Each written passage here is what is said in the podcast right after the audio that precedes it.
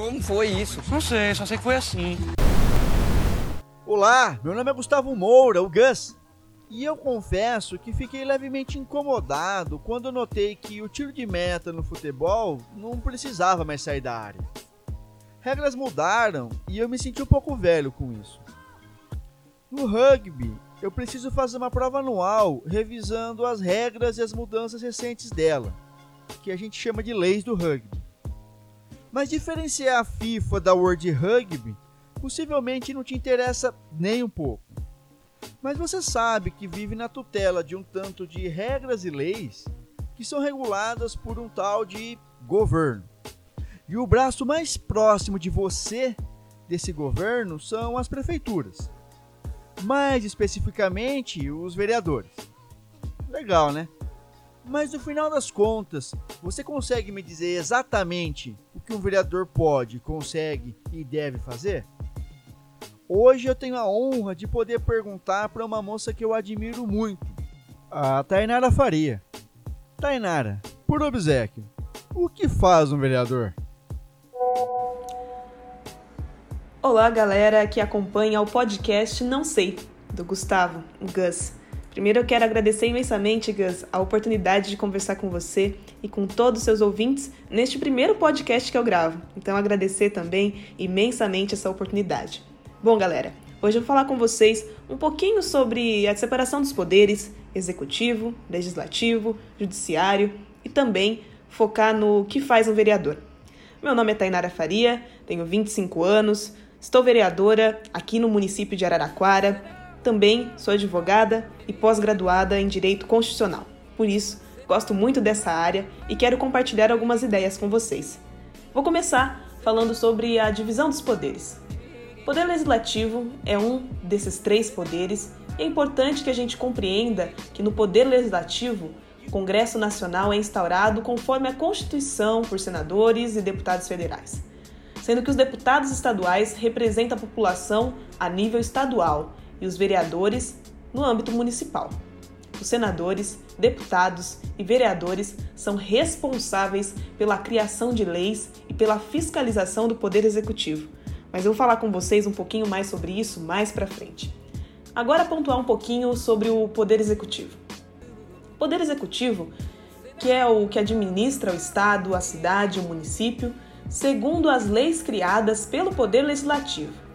O poder executivo federal, ou a federação, é a aliança existente entre um grupo de estados para a formação de um estado maior. Ele organiza as leis gerais e a estrutura política do país e ainda representa a todos os estados menores em nível internacional, confirmando com as suas palavras. O poder executivo é aquele direcionado à execução, como o próprio nome indica. É o poder com maior ação prática, uma vez que consegue transformar em atos as leis promulgadas pelo poder legislativo. Mas eu vou falar com vocês um pouco mais sobre isso mais para frente também. É importante dizer que o Poder Executivo Federal é representado pelo Presidente da República. O Poder Executivo Estadual no Brasil é representado pelo governador, cuja responsabilidade é pelos processos administrativos estaduais. Para auxiliar o governo, tem o vice-governador e também as secretarias de Estado, que atuam como se fossem os ministérios, ainda que em menor escala. Algumas das atribuições desse poder são a prestação de contas, é, vetar, promulgar leis, nomear secretários do Estado, criar, recolher impostos. As competências de um governador também estão definidas no artigo 47 da Constituição Estadual e essas funções podem ser analisadas com mais calma e tranquilidade neste artigo. Agora vou falar também um pouquinho sobre o Poder Judiciário. Este poder é responsável por interpretar e julgar as causas de acordo com a Constituição do Estado. É constituído por magistrados chamados de juízes, desembargadores, promotores de justiça e ministros. É um poder independente dos outros, visto que tem por objetivo julgar com imparcialidade, inclusive causas inerentes ao executivo e ao legislativo, além das próprias pautas e as de interesses públicos e individuais, próprios do judiciário. A função do Poder Judiciário é aplicar a lei em casos específicos. Também quero dizer que as esferas responsáveis por julgar as causas no judiciário são divididas de acordo com a hierarquia de cada órgão, o tipo de caso que são chamadas as instâncias. O judiciário, por ter o poder do manejo das leis e a constitucionalidade delas, podendo de forma livre interpretá-las para formular julgamentos, impõe-se também politicamente, porém não sendo isento desses, desses atos políticos, frente ao executivo e ao legislativo. No judiciário, a nível federal, se tem os tribunais superiores, como o Supremo Tribunal Federal, STF, e o Supremo Tribunal de Justiça, o STJ. E a maior diferença do Poder Judiciário para o Poder Executivo e o Poder Legislativo é que os integrantes do Poder Judiciário não são eleitos pelo povo. Eles chegam aos seus cargos por concurso público e ou por nomeação também após o concurso público. Tendo colocado esse panorama geral sobre o que é o poder legislativo, o executivo e o judiciário, de maneira bem básica, eu quero contar para vocês um pouquinho sobre o que faz um vereador. É comum nós termos algumas confusões nos municípios sobre o que é e o que não é função do vereador. É sempre importante colocar para você que normalmente vê algum candidato a vereador prometendo que vai dar cestas básicas ou tapar buracos, que isso não é correto, isso não é certo. É bom termos na nossa cabeça bem definido o que é cada poder. Por isso, coloque na sua cabeça: poder executivo executa, poder legislativo legisla, faz leis. Então, no caso, se há uma família precisando de uma cesta básica de um alimento, é competência da Secretaria Municipal de Assistência Social prover este alimento para esta família, dar por meio da assistência social, por meio de um cadastro único que é feito, inclusive, que liga todos os poderes neste cadastro para saber a situação social daquele cidadão. Então, o que o vereador pode fazer é cobrar, fiscalizar para que essa secretaria tenha esse alimento e dê para este cidadão. A mesma questão ocorre com o buraco que está na sua rua, por exemplo. O vereador, ele legisla, ele faz leis, ele não executa. Sendo assim, fica óbvio entender que é função do prefeito municipal, por meio da Secretaria de Obras e Serviços, ou seja lá o nome que ela venha a ter, aí dependendo de cada cidade, que execute a função de tapar o buraco ou fazer o recapeamento total daquela rua que o vereador pode fazer é uma indicação. E o que é indicação? A indicação é o instrumento que o vereador tem para alertar e chamar a atenção do prefeito municipal e seus secretários de que há algo errado acontecendo na cidade. Então, é feito esse documento para dizer: prefeito municipal, na rua X, esquina com a rua Y ou avenida Z, existe um buraco que precisa ser tapado. E aí então o vereador cobra para que essa essa obra seja executada. Por isso, é única e exclusivamente obrigação do poder executivo realizar aquela obra, porque apenas ele tem o maquinário necessário para tanto. Então, se em algum momento, em algum período pré-eleitoral ou eleitoral, um vereador venha te prometer que vai te dar uma cesta básica ou que vai tapar o buraco da sua rua, você saberá que ele está mentindo. Por isso, porque isso é função do prefeito municipal por meio das suas secretarias competentes. Então, qual é a função do vereador se não é tapar o buraco, se não é consertar a luz que está quebrada ou não é dar churrasco ou cesta básica para as famílias? O vereador tem algumas funções principais, sendo elas fazer leis com uma série de restrições também fiscalizar o poder executivo municipal e contribuir com a administração pública municipal. Nessas três funções principais é importante que nós tenhamos em mente que fiscalizar o poder executivo é também avaliar se as contas estão de acordo com aquilo que se prevê a lei de orçamento que é votada na Câmara. Isso também é importante que a gente tenha em mente. E aqui, já que eu falei de orçamento, é importante dizer para vocês algumas siglas importantes que fazem parte do dia a dia do vereador, do deputado e de todos aqueles legisladores que fiscalizam o poder executivo. São elas: PPA Plano Plurianual. Este é o documento que traz diretrizes e objetivos e metas de médio prazo da administração pública. Ele prevê, entre outras coisas, as grandes obras públicas a serem realizadas nos próximos anos. O plano plurianual tem vigência de quatro anos, portanto, ele deve ser elaborado com muitos critérios. Outra sigla importante é a LDO, a Lei de Diretrizes Orçamentárias. A LDO é elaborada anualmente e tem o objetivo de apontar as prioridades do governo para o próximo ano. Ela ainda orienta a elaboração da lei orçamentária anual, baseando-se no que foi estabelecido pelo Plano Plurianual, aquele que nós falamos lá atrás. E a outra é a LOA, muito falada. LOA significa Lei Orçamentária Anual. É o orçamento anual propriamente dito.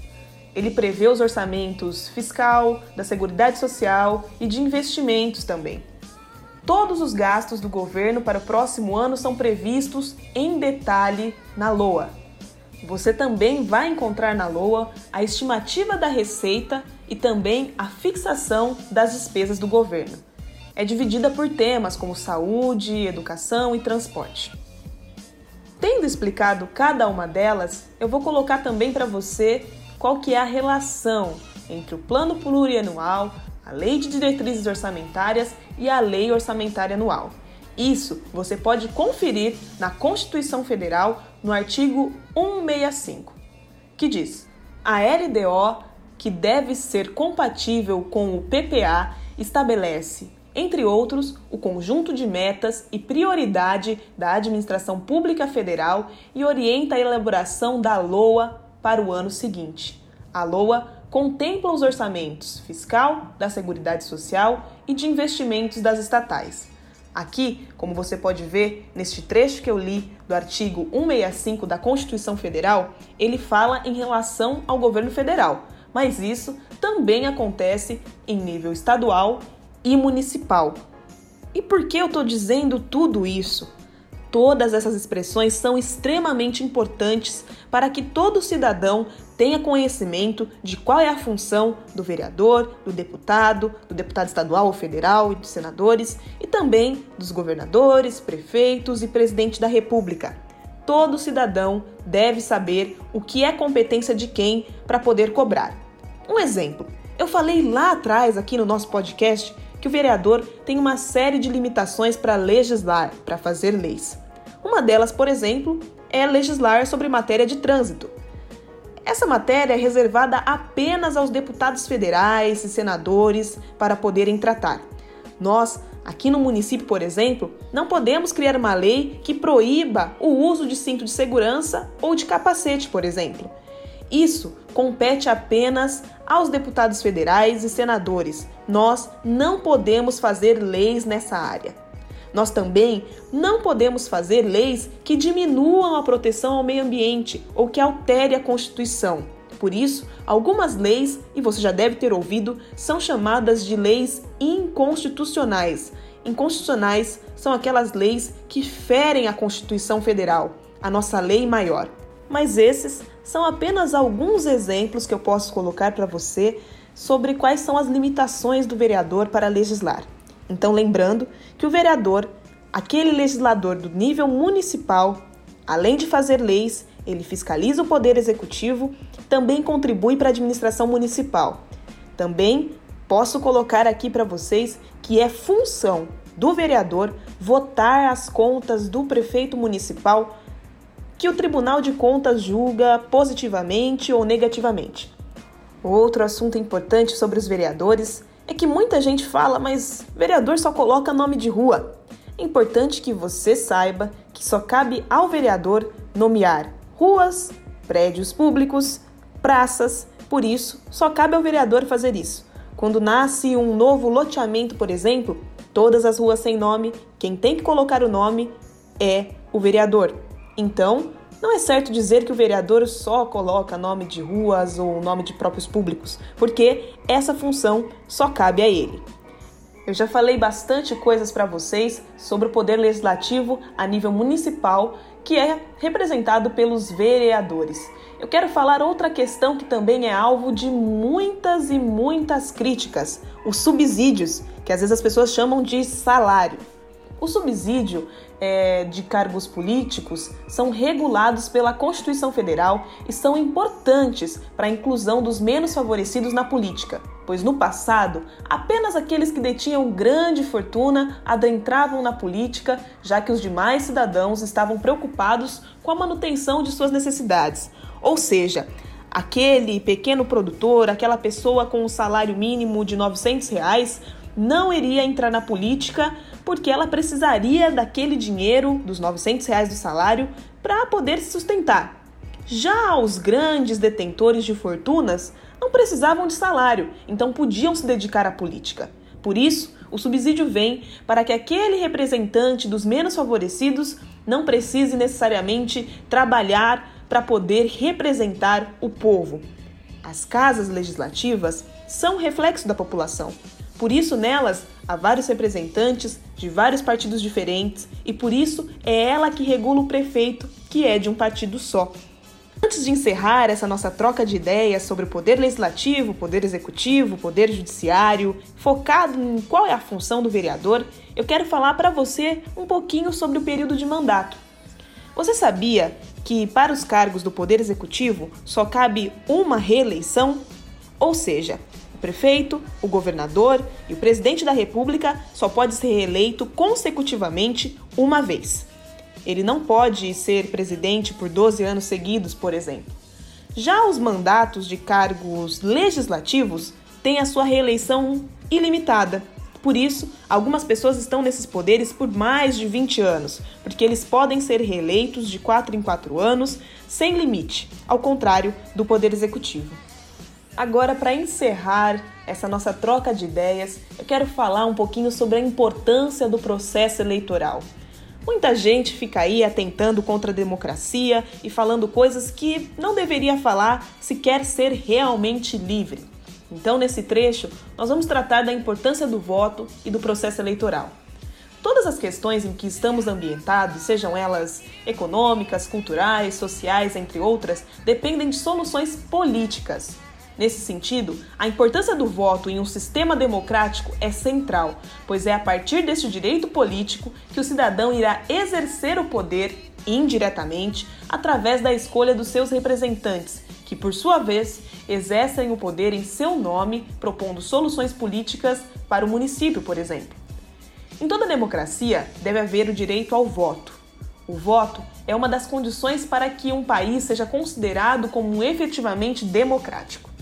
Além do direito ao voto, podemos caracterizar um determinado país como democrático a partir dos seguintes requisitos: a liberdade de formar e aderir organizações, a liberdade de expressão, a elegibilidade para cargos públicos, direito de líderes políticos disputarem o apoio e conquistarem votos, a garantia de acesso a fontes alternativas de informação, eleições livres, frequentes e justas e instituições para fazer com que as políticas governamentais dependam de eleições e de outras manifestações da preferência do eleitorado, o povo. Por isso, pessoal, o processo eleitoral é fundamental para a manutenção da democracia no Estado democrático de direito. O voto, ou sufrágio, como também é conhecido, é um dos principais instrumentos utilizados para eleições de representantes políticos ou para tomar decisões políticas em espaços em que há consulta popular para isso. Espero ter contribuído aí um pouquinho para o conhecimento de vocês. Peço desculpas a alguma falha, mas me deixo à inteira disposição para que nós possamos sempre trocarmos ideias sobre política no Brasil. Muito, muito, muito obrigada, Gus, e tenha muito sucesso com esse podcast que é ferramenta de conhecimento e conhecimento é poder para o povo. Um grande abraço, pessoal, e até mais.